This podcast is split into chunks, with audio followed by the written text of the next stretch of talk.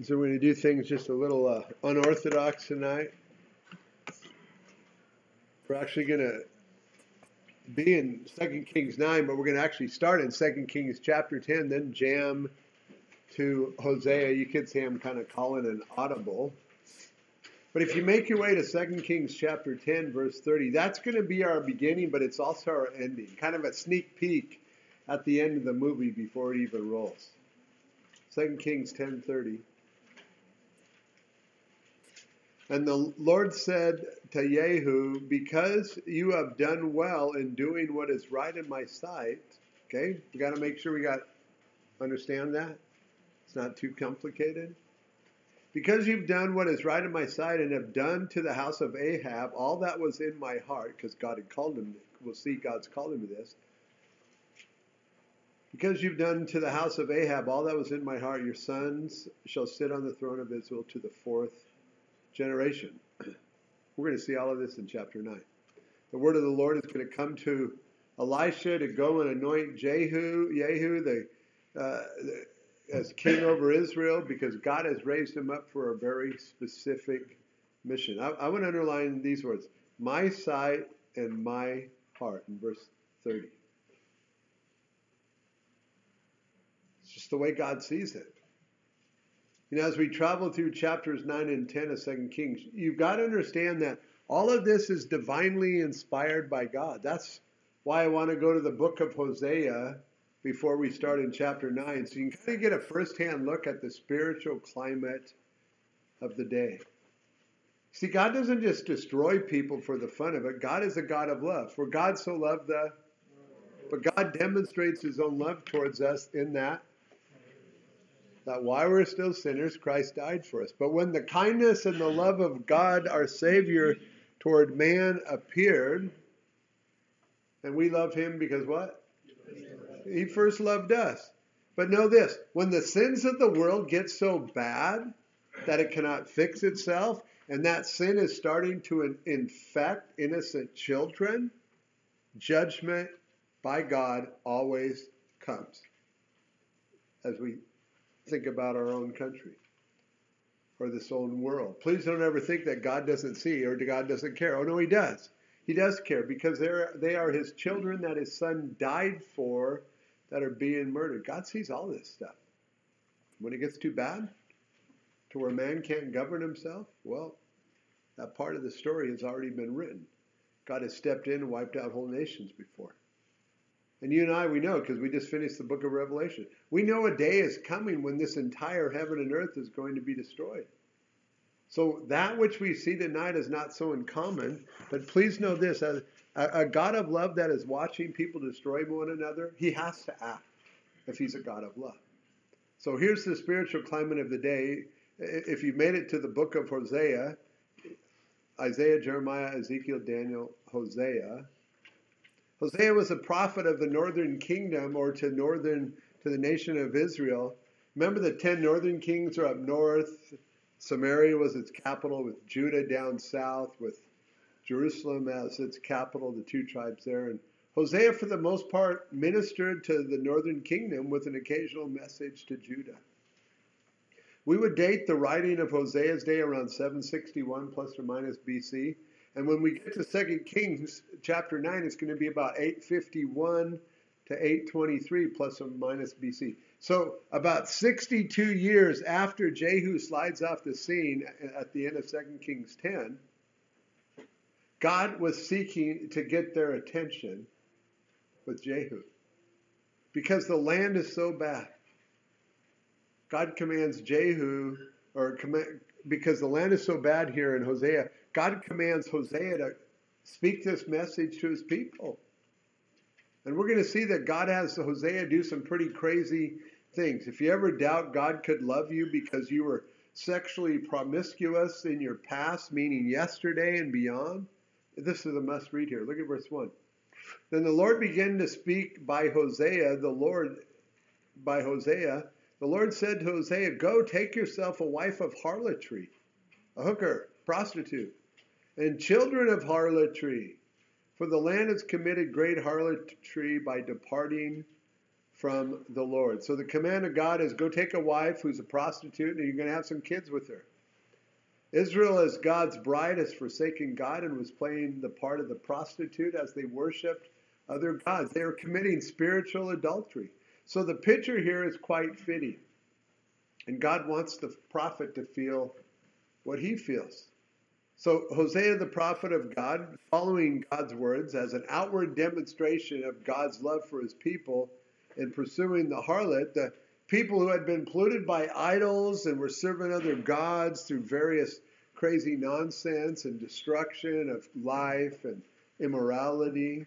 And yet God here in a, as a God of grace and mercy, abounding in love and forgiveness, is going to have him, Hosea, as a living object lesson, seeking, I believe, to, because he wants to extend mercy and forgiveness to the people of Israel. And so he's going to send Hosea out to get a hooker. So he goes out and he marries one. And, and maybe she promised to be faithful at the beginning. I don't know.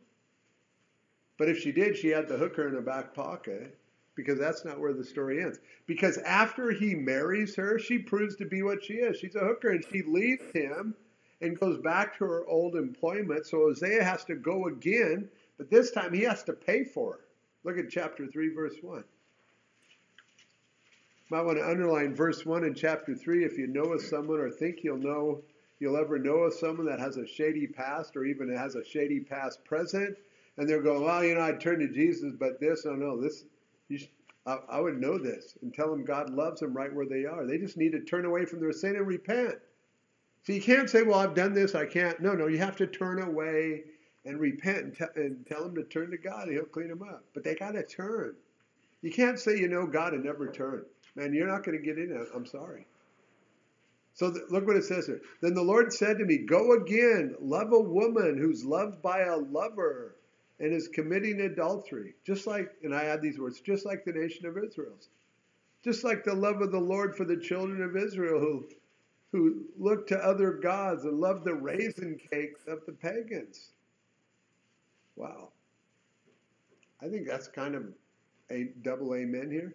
Don't ever let the devil cause you to think that God's going to write you off. Look what he does here.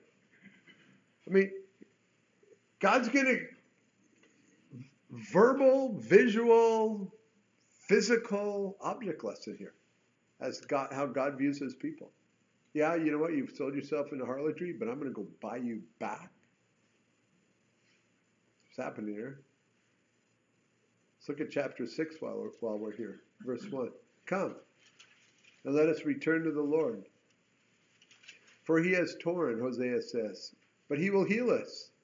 He has stricken, but he will bind us up. After two days, he will revive us. On the third day, he will raise us up, that we may live in his sight. Nah, we don't want that. Let us know, let us purpose the knowledge of the Lord. His going forth is established as the morning. He will come to us like the rain, like the latter and former rain to the earth. Nah, we like famine. O Ephraim, what shall I do to you? O Judah, what shall I do to you? For you, your faithfulness is like a morning cloud, and like the early dew, it goes away. I mean, this is what God has been wanting from the nation of Israel all along. This is what God has been wanting from his people all along. Come and return to the Lord, is what God says here. Sadly, the northern kingdom doesn't repent. And 30 to 40 years later, the northern kingdom is fully wiped out in 721 BC. They're carried away by the Assyrians. So as you flip back to 2 Kings chapter 9, God is nothing but just and fair as we read about him bringing judgment on some of the most ungodliest people of the Bible, but he does so because he's trying to wake them up. Definitely the worst women in the scriptures, if not the worst family is in 2 Kings 9 here. Verse 1 And Elisha the prophet called one of the sons of the prophets and said to him, Get yourself ready. I have a class assignment for you today, my young little Padawan. Take this flask of oil in your hand and go to Ramoth Gilead. Now, when you arrive at that place, look there for Jehu, the son of Jehoshaphat, the son of Nimshi. That's not Jehoshaphat down, that was the king of Judah, different guy, different different person, same name, the son of Nimshi, and go in and make him rise up from among his associates and take him to an inner room.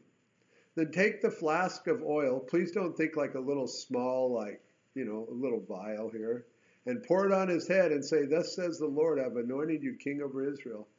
Then open the door and flee and do not delay. This guy Jehu is the one that's going to accomplish all that's in God's heart, God's heart towards the house of Ahab. And so here's Elisha instructing one of the young prophets to go and anoint him as king. Now, you're going, hasn't this happened before? Yeah, this isn't the first time this has been written. This has been in God's heart all the way back in the days of Elijah before Elisha. In 1 Kings chapter 19, verse 16, the Lord is telling Elijah, You shall also anoint Jehu, the son of Nimshi, as king over Israel and you shall also anoint Elisha, the son of Shaphat of Abel Meholah, you shall appoint as prophet in your place.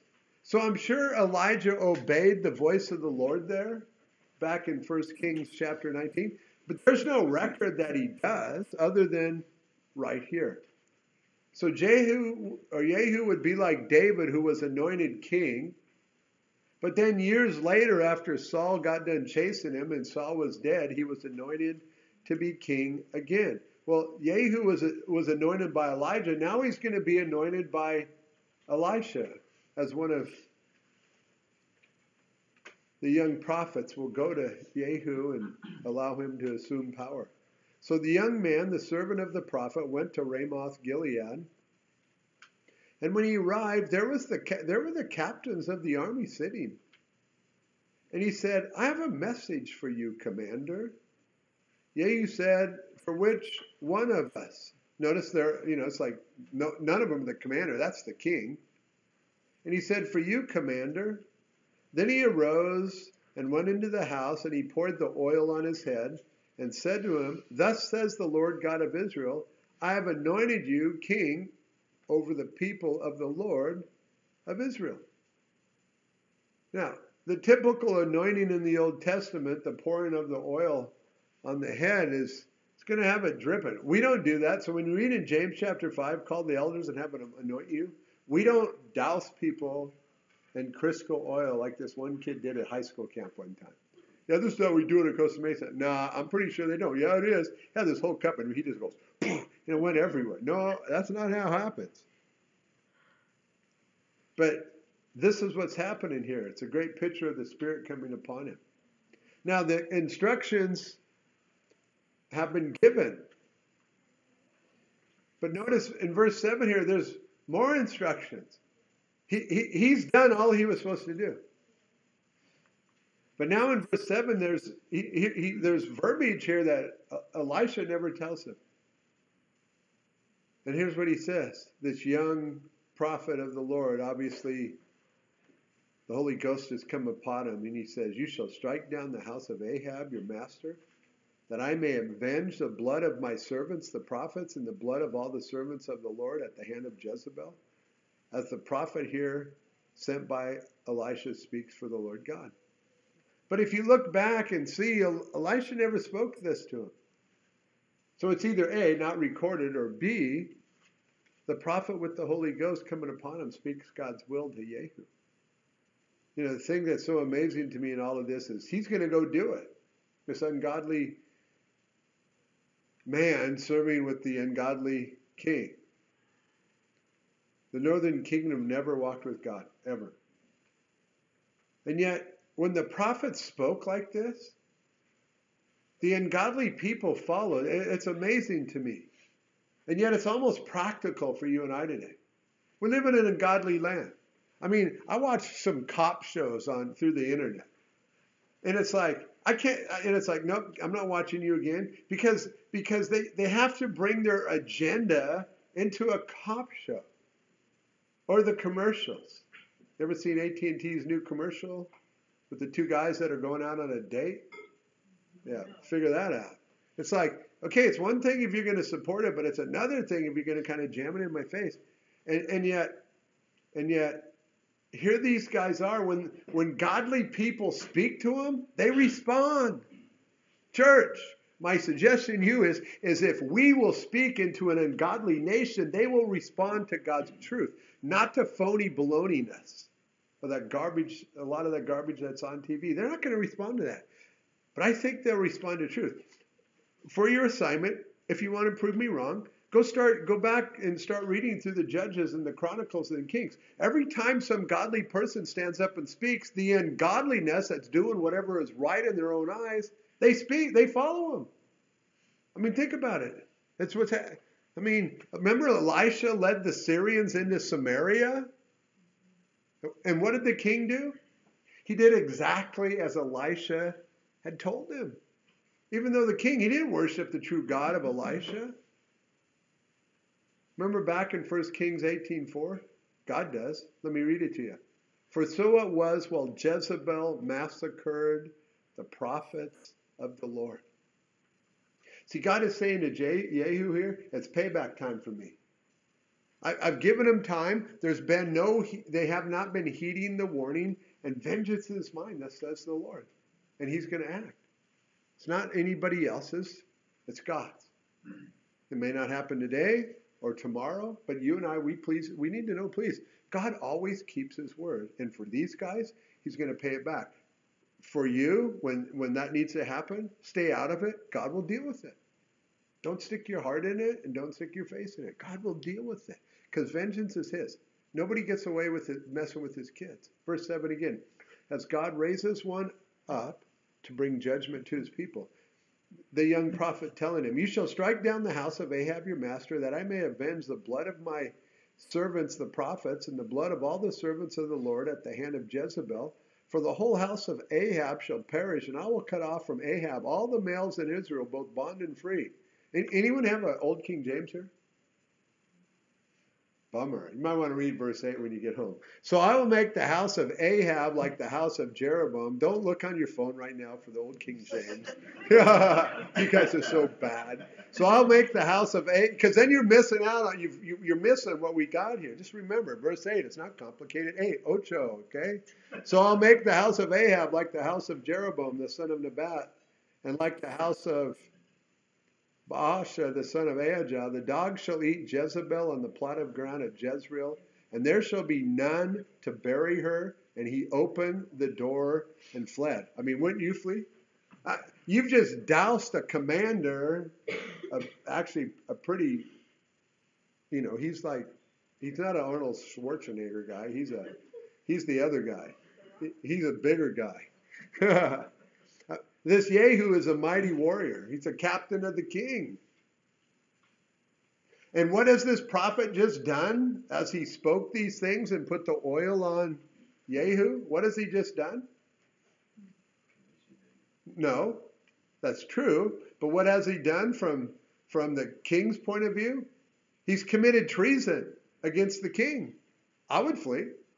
You're hoping the guy's on the same page with you right now. Then Jehu came out to the servants of his master, and one said to him, Is all well? Why did this madman come to you? You see that? That's how they perceived the young guy that came to these ungodly men, madmen. Maybe it's easy to see why they'd call him a madman. He's got oil dripping off his beard and off his hair. However, in time, these other captains are going to come to realize that those who represented the Lord God were not madmen at all. It's a theme here. Certainly, Jehu did not. He didn't consider him a madman. And it appears these captains quickly get on board and respect the words of the true prophets uh, of God. They respected what they had to say. Even though they didn't have any time for God, they respected the words. Christians have to speak truth. They may, they, they may not accept you, but they seem to respect the words. If it's true, you're not making stuff up. You know, the gospel is good news, it's not bad news. I think there's some real application here for us. We may appear as madmen from the world's perspective, but somewhere in their heart, when we accurately proclaim God's truth, they know in the hardness of their hearts it's true. We have a friend, Kenny, in Santa Barbara. He, Santa Barbara. He was a leukemia match, and so people asked him, "Hey, why are you doing this?" And here's what he said. He goes, I told him I'm a Christian, and we Christians do crazy stuff. And that's that's what's happening here. He told the hospital staff, it's not an option for me. This is what we Christians do. This is what us mad people do. And that's what the madman, aka God's man, is doing here. So Jehu said to them, You know the man and his babble. So it, notice it had nothing to do with the oil, had everything to do with the words. You know, you know how they babble. These godly guys babble. It's only because he's afraid. He doesn't want to say. And they said, A lie. Tell us now. So Jehu said, Thus and thus he spoke to me, saying, Thus says the Lord, I have anointed you king over Israel. As we get a very clear picture of how loyal these captains were to their wounded but recovering king. Then each man hastened. You want to know what the political climate of the day was like? Here you go. There wasn't a meeting, there wasn't a discussion, there was no voting. You mean we got an opportunity to get rid of the King Ahab's descendants? Man, there's nothing here. Look, look at it. Then each man hastened about it to take his garment. You know, the young man just went from the madman to prophet of God in their eyes. But he had to take steps of faith for others to see it. For you and I to, to speak anything biblical, worth anything, we have to take steps of faith. Actually, I don't even think we have to take steps. I think we have to pick up our foot and God places it and He works right through our mouth. But you got to take a step. You got to pick up your foot and let God plant it. Each man hastened to take his garment and put it under him on the top of the steps, and they blew trumpets, saying, Yehu is king. So at least Yehu has the backing of the leading commanders of the military. The putting of their cloak under him is their custom of saying, hey, we're behind you. Kind of like they did as they spread their clothes as Jesus was coming in to the city of Jerusalem. Remember, they spread all their clothes there? Hey, we're, we're with you. Of course, their devotion was short lived, but that's a whole other Bible study. Verse 14. So Jehu, the son of Jehoshaphat, the son of Nimshi, conspired against Joram. And I add, he conspired because of the word of the Lord. Now, Joram had been defeating, defending Ramoth Gilead, the same place that these captains are. He and all of Israel were there against Hazael, king of Syria. But King Joram had returned to Jezreel to recover from the wounds which the Syrians had inflicted on him when he fought with Hazael, king of Syria. And Jehu said, Jehu, and Jehu said, If you are so minded, let no one hmm. leave or escape from the city where we are right now battling to go and tell it in Jezreel. Keep everybody here. He just kind of worked up a surprise battle plan with his military leaders for taking out the king of Israel.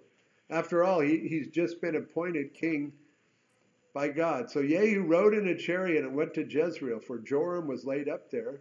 And Ahaziah, king of Judah, had come down to see Joram.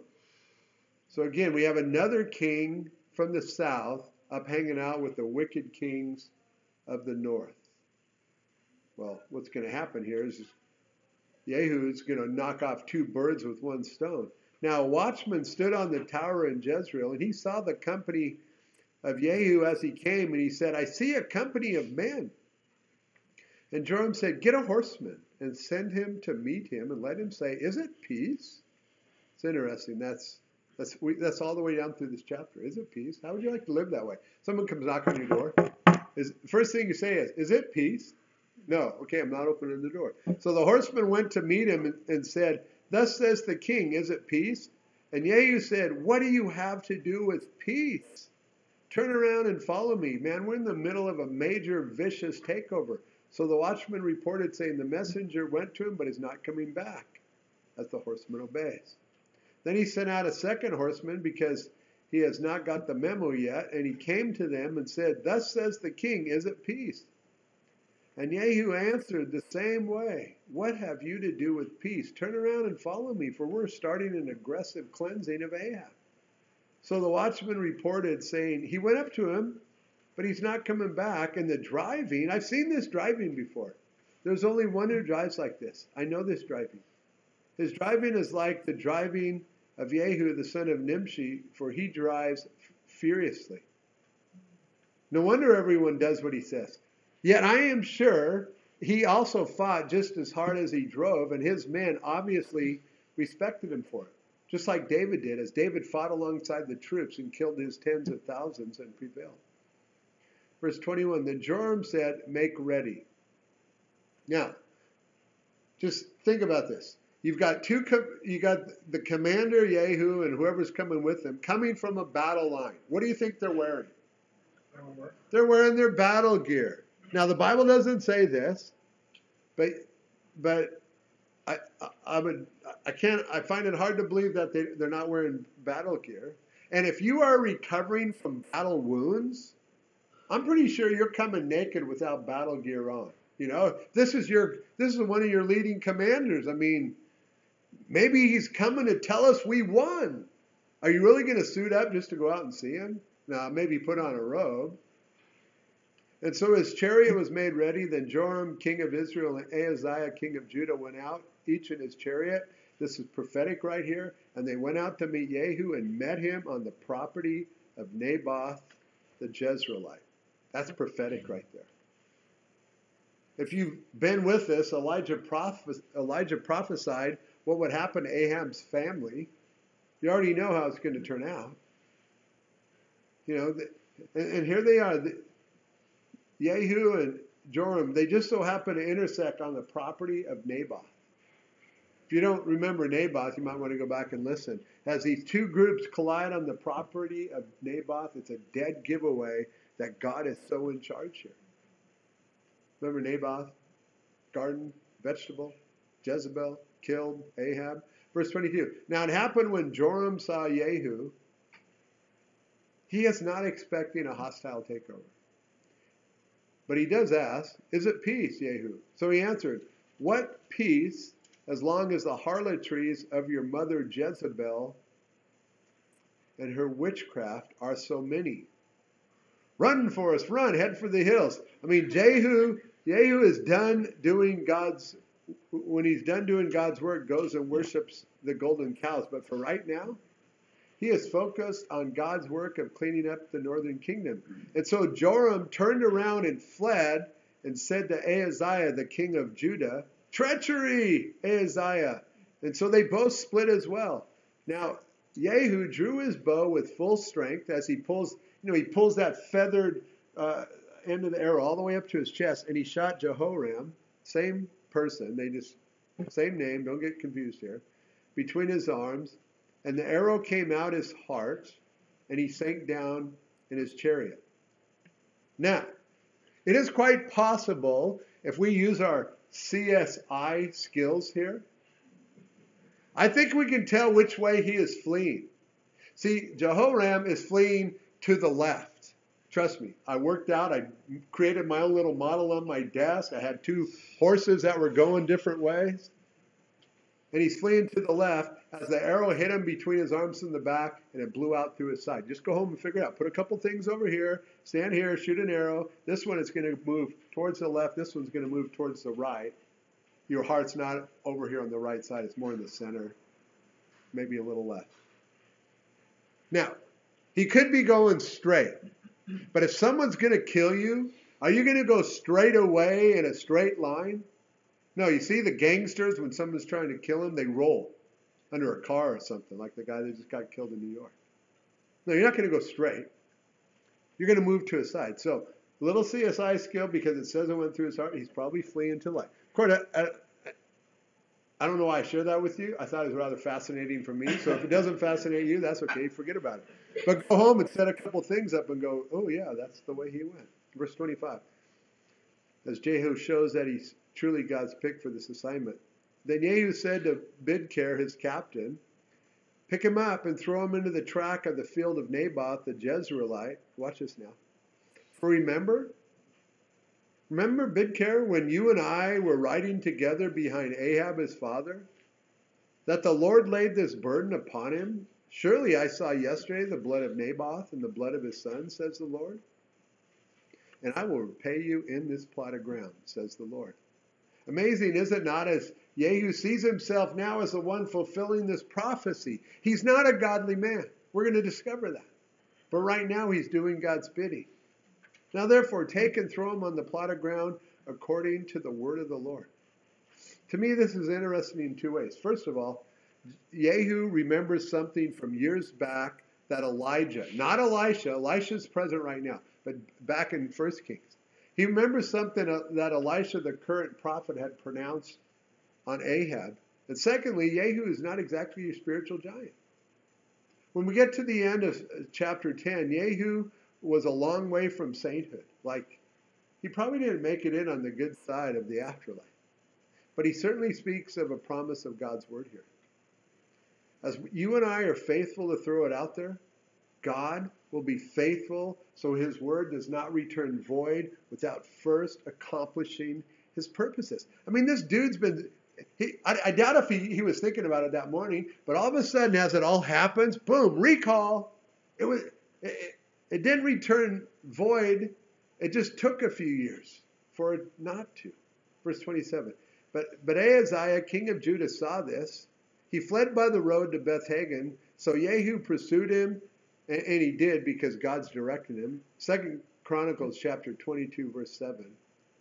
If you want to put a footnote there and go look it up. His going to Joram was God's occasion for Ahaziah's downfall. That's what it says in Second Chronicles 22. And so he said, Hey, shoot him! Also in the chariot. And they shot him at the ascent of Gur, which is by Ibleam. Then he fled to Megiddo and died there. The same way the kings of the north died godless. And his servants carried him in the chariot to Jerusalem and buried him in his tomb with his fathers in the city of David. In the eleventh year of Joram, the son of Ahab, Ahaziah had become king over Judah. Now, when Jehu, Jehu had come to Jezreel, Jezebel heard of it, and she put paint on her eyes, funny, and adorned her head, and looked through a window they say she was an extremely beautiful woman. Of course, a woman. Of course, she's a lot older now. So she paints the barn here, seeking to make her mug look a little attractive. And either that or she's so, so into herself, she's clueless as to what's going to happen. Then, as Jehu entered at the gate, she said, Is it peace, Zimri, murderer of your master? I mean, isn't this a crazy way to live? Again, it's how do you like to live this way? By asking everyone who approaches you, is it peace? I wonder if that's how it is with the streets on the gangsters. Hey, is it good right now? Oh yeah, then they shoot you. I mean, I mean, I don't know, but it's crazy. Well, the crazy lady here calls him Zimri. That's not his name. His name's Jehu. But she calls him Zimri because Zimri, the king's servant, back in 1 Kings 16, had assassinated his king Baasha of Israel. Zimri had done that. And so, you know, she's thinking, hey, you've done that to our master.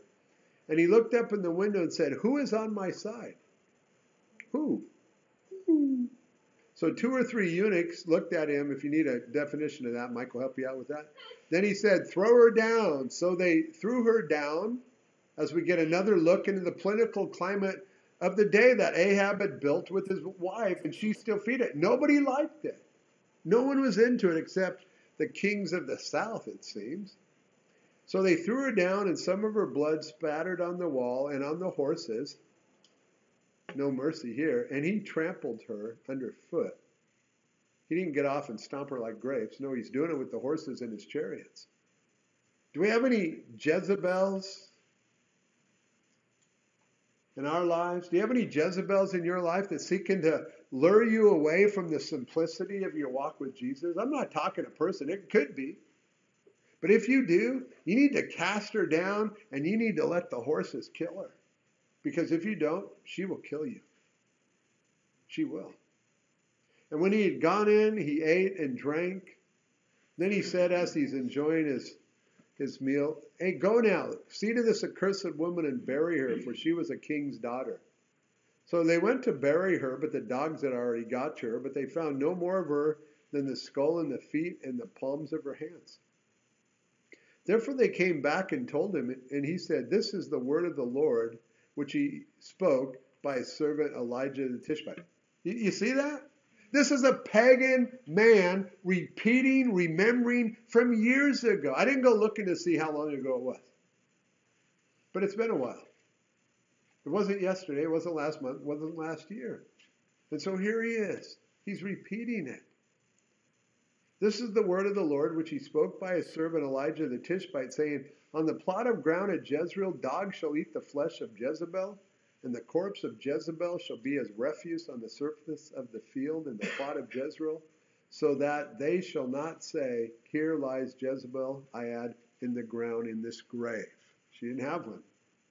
That, would, that was cursed back then.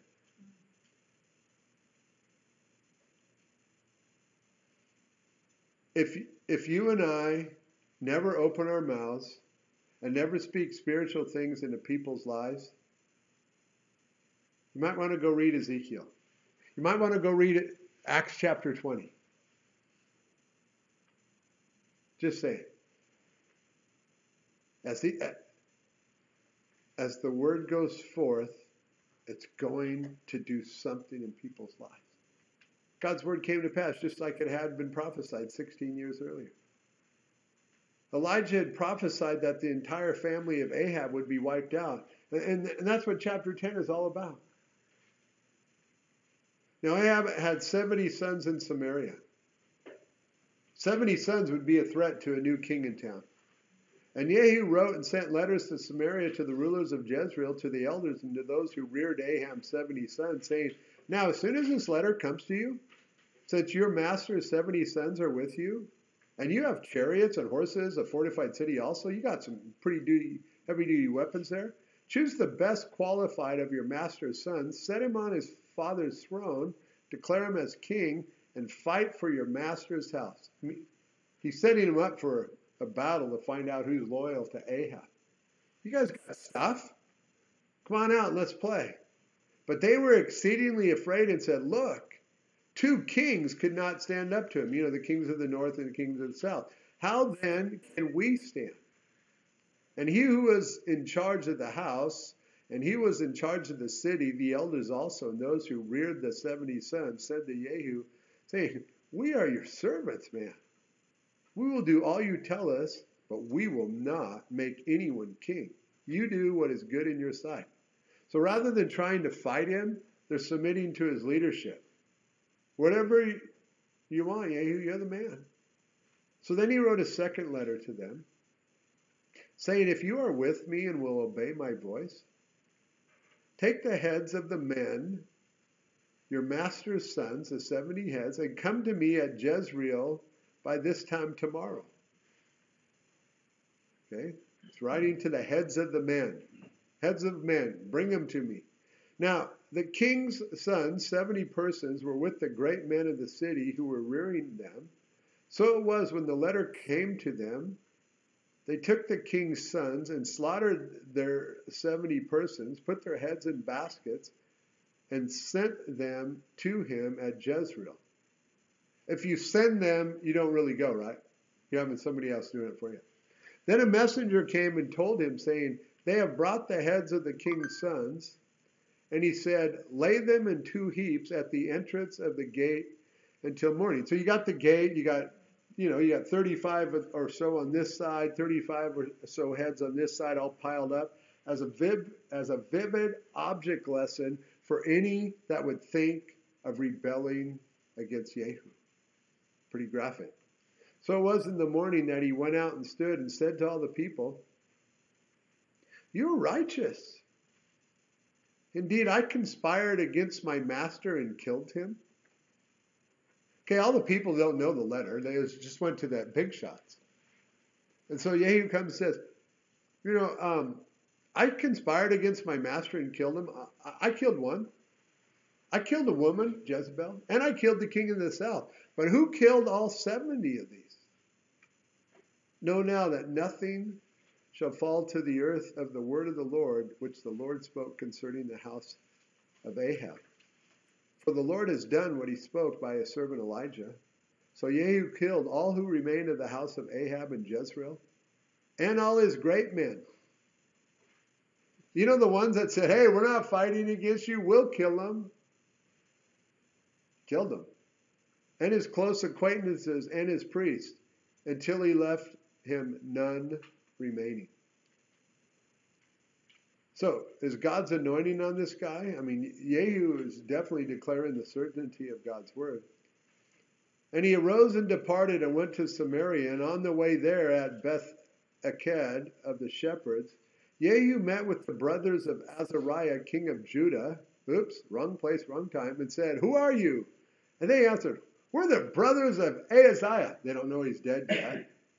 We've come down to greet the sons of the king and the sons of the queen mother. Oops, wrong words. You mean you're coming to hang out with the dead people? And he said, Take them alive. So they took him alive. Some commentators would say he crossed the line here. I don't know. They're, they're worship, they're idol worshippers. So they took him alive and killed him at the well of Beth Eked, 42 men, and he left none of them. Now, when he departed from there, he met this interesting character named Yehonadab. That's how it's phonetically pronounced in Hebrew. Yehonadab, I don't know where the accent is, the son of Rechab, coming to meet him, and he greeted him and said to him, Is your heart right as my heart is towards your heart? And Yehonadab answered, It is. So Yehu must be doing something right.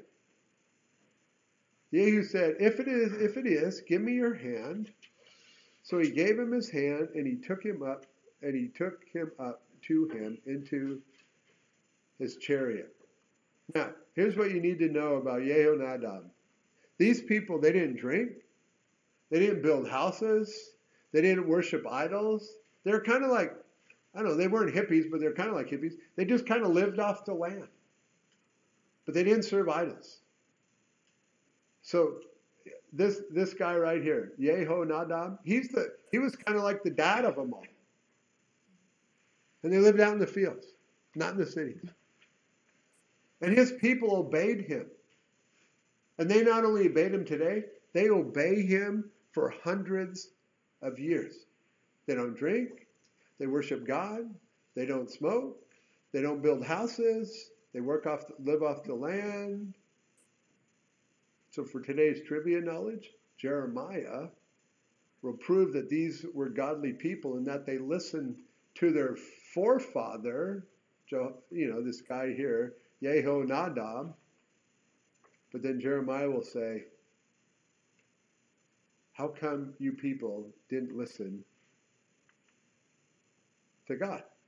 These guys followed their father, but you won't follow God. You have to read ahead, you'll find it. Verse 15. Yehu has him in his chariot, and he says to Yehonadab, Come with me and see my zeal for the Lord. Danger, danger, double danger. You see it there? You see it there? Me, myself, and I, the Trinity of stupidity. You see it there? My zeal. No, no, no. Come and see my obedience to the Lord God Almighty. See, pride setting in. It's about him. That's what happened to Saul. So they so they had him ride in his chariot, and when he came to Samaria, he killed all who remained to Ahab in Samaria, till he had destroyed them, according to the word of the Lord which he spoke to Elijah. I think it's important to note that Yehu is not zealous for the things of God like he thinks he is. He's more of a politician, maybe a military uh, leader. We'll find he doesn't really care about the things of God at all, but he does want to develop a loyal kingdom and get rid of any potential problems. That's what he's doing here. Then Jehu gathered all the people together and said to them, Ahab served Baal a little, Jehu will serve him much. Now, the reason he's getting rid of him is because all of these people were loyal to Ahab. Jezebel was like, she was in love with Baal. Ahab builds her a temple. And so he's going to take them all out here. Now, if you were to stop right here in verse 18, you go, really? He's a Baal worshiper? I mean, I think, wow, he, he ate the wrong fruit here. No, he's working on a battle plan. It's definitely a guy you'd want on your side. You know, Je- Jezebel had introduced Baal worship in the northern kingdom, and he, doesn't want any of that around. But he's but the other thing is he's not going to destroy them so they can go worship Jehovah or Yahweh. No, no, no. Because he's going to go worship the golden cow. He's going to destroy them so they go back and worship the golden cows and no others. So you can kind of keep them all kind of harnessed in here. Now, therefore, call to me the prophets of Baal and all his servants, all his priests. Let no one be missing, for I have a great sacrifice for Baal. Whoever is missing shall not live. But Jehu acted deceptively with the intent of destroying the worshippers of Baal, as the commentator adds in. And Jehu said, Proclaim a solid assembly for Baal. It's going to be awesome. We're going to have a picnic on the party on the, par, on the party patio. So they proclaimed it. As all the gullible Baal worshippers are going, well, it's about time someone recognizes us. Hey, I mean, seriously, wouldn't you think, like, okay, wait a second. I understand they didn't have cell phones or anything, but we're, but I guess word doesn't travel if you kill everybody when you go in there and kill them all. but I would think something would be finding out. But apparently, you know. Then Jehu sent throughout all Israel, and all the worshippers of Baal came, so that there was not a man left who did not come. So they came into the temple of Baal, and the temple of Baal was full from one end to the other. And he said to the one in charge of the wardrobe, Oh, please bring out the pretty vestments for all the worshippers of Baal to put on. We're going to have a really festive time. So he brought out the vestments for them. Then Jehu's and Jehonadab, the son of Rechab, went into the temple of Baal and said to the worshippers of Baal, Oh, please search and see that no servants of the Lord are here with you. We don't want any of those faithless type of God worshiping people here. We only want the worshippers of Baal. So they went in to offer sacrifices and burnt offerings. Now Jehu had appointed for himself 80 men on the outside and had said, First of all, hide your swords in your robe, and if any of the men whom I have brought into your hands escapes, whoever lets him escape, it shall be his life for the life of the other. Now, it happened, as soon as he had made an end of the offering, I don't know if Jehu was up there offering it, uh, you know, went up there and torched it, that Jehu said to the guard and to the captains, Go in and kill them. Let no one come out. And they killed them with the edge of the sword. Then the guards and the officers threw them all out and went into the inner room of the temple of Baal. And they brought the sacred pillars out of the temple of Baal and burned them. Then they broke down the sacred pillar of Baal and tore down the temple of Baal and made it a refuse dump to this day. Thus Jehu destroyed Baal from Israel. Um, you know, the, you know, obviously they're worshiping rocks, right? Um, if you ever go to Israel, don't go into the dome of the pagan rock, because I didn't know this at the time, but when you give them money, they just use it to go buy bombs to kill Israelites. But I went in. Me and uh, we tried to smuggle cameras in. One of us got caught, me, because I wanted, we wanted to get pictures. And uh, and so uh, you know, I didn't know. You know, we went in one at a time, and because that way we could watch our stuff. But I went in and and and so they got you know you've seen the dome and and then they have the you know like the uh, barrier stuff like at movie theaters you know to keep lines. So they have this. So here here's the centerpiece. They got this whole centerpiece right here, and which is probably I don't know. It's probably be hundred feet across. And then they have this this the rope like you see in a movie theater about 15 feet away from it all the way around it. And then and then they have uh, people are just walking around sitting around talking praying. And then there's an underground spot. I thought well what the heck? So i, I go down in there. I, I mean i'm just like as stupid as it gets. And you know that that's where they're down there praying and you know what they're praying to they're praying to a rock so, so then I came out. I thought, well, what in the heck's wrong? So then I go and I, you know, it's like, well, I, I see there's a barrier here, but what the heck? So I just lift it up and go over and look over the fence because the fence was like five feet high, and there's a big old honking rock sticking up. But that's the part of the mountain. That's because they believe Muhammad went up right there. So they're worshiping the rock, just like these guys. And then some lady come up to me, she's blah, blah, blah, blah, blah, blah, blah, blah. and uh, and I'm thinking, what in the world are you saying? And she goes, and she and she's saying, you Christian, our God, your God. no, no, no, no. Your God, not my God.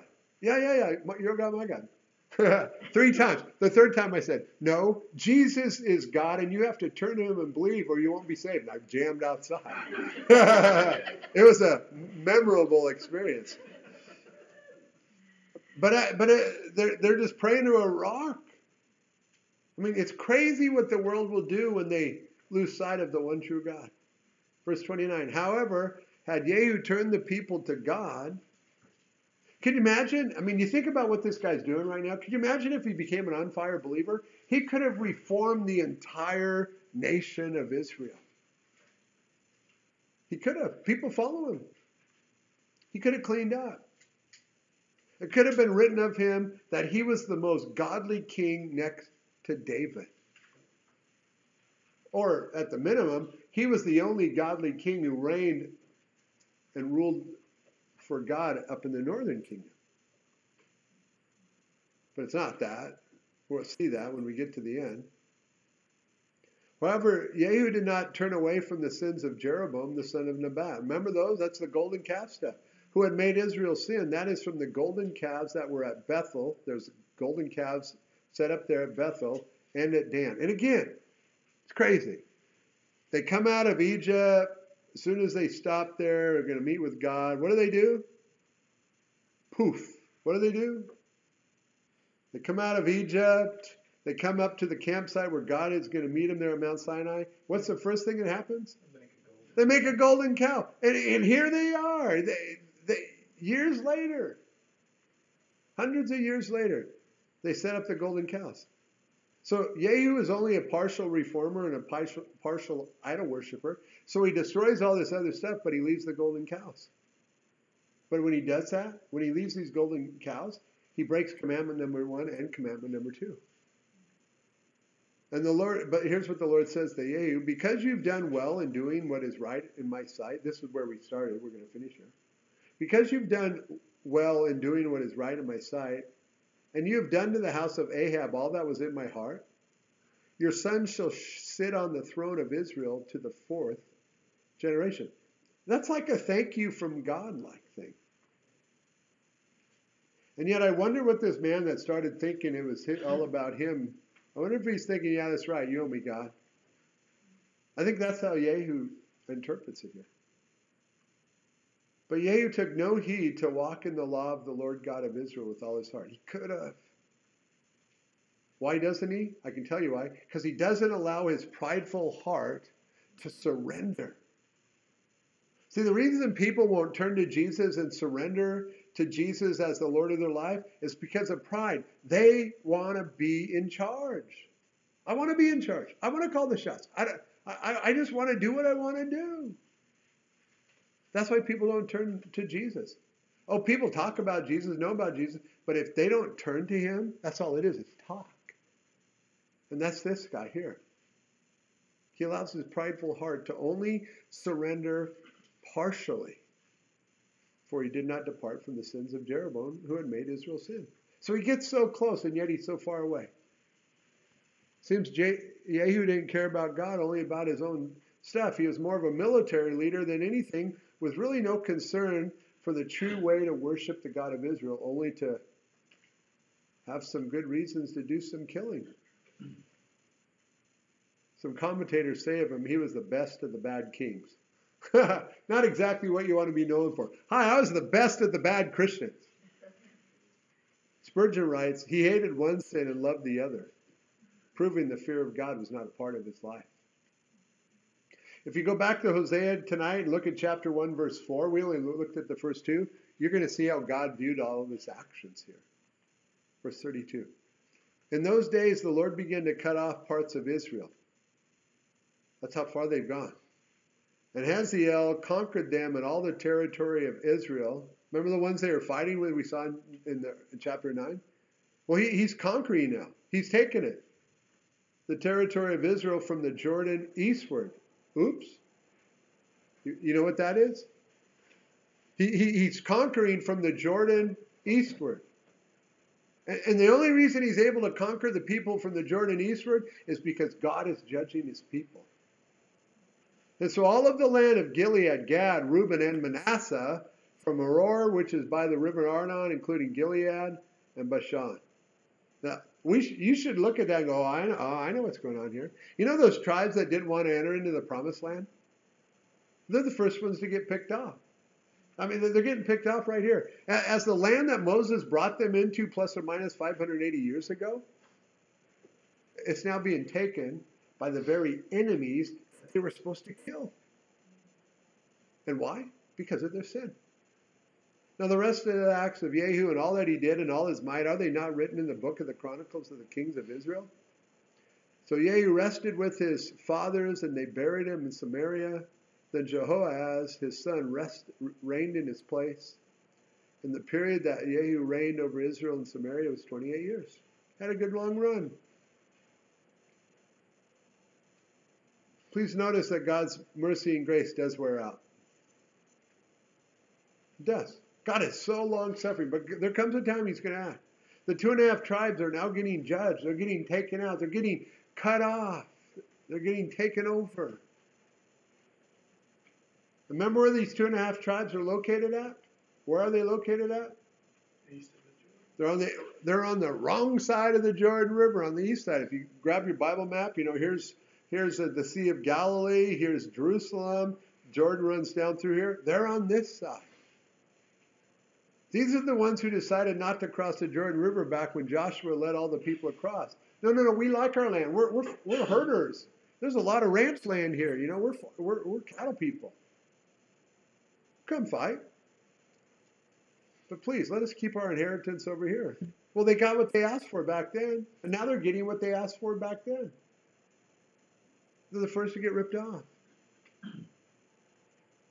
1400 BC, they got what they wanted. Now, 580 years later, they're the first ones being judged.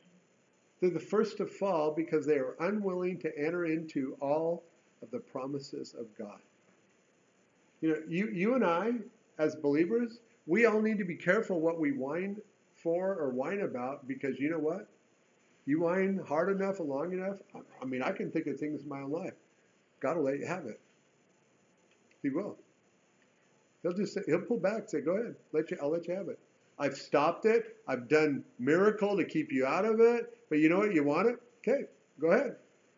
And he does. They should have, could have entered into the place of rest. All they had to do was cross over and lay hold of the promises of God. But they don't. Team, you and I, we never want to hold back. We want to cross over and we want to claim all that's ours. We do. We want to claim all that's ours today because ultimately we're going to be able to claim what's ours when we get to heaven. Father, we're thankful for the pictures, the words, the, the incredible things that we see here today. And Lord, help us to never underestimate our, our, our, our, our witness, our testimony of our words that we speak.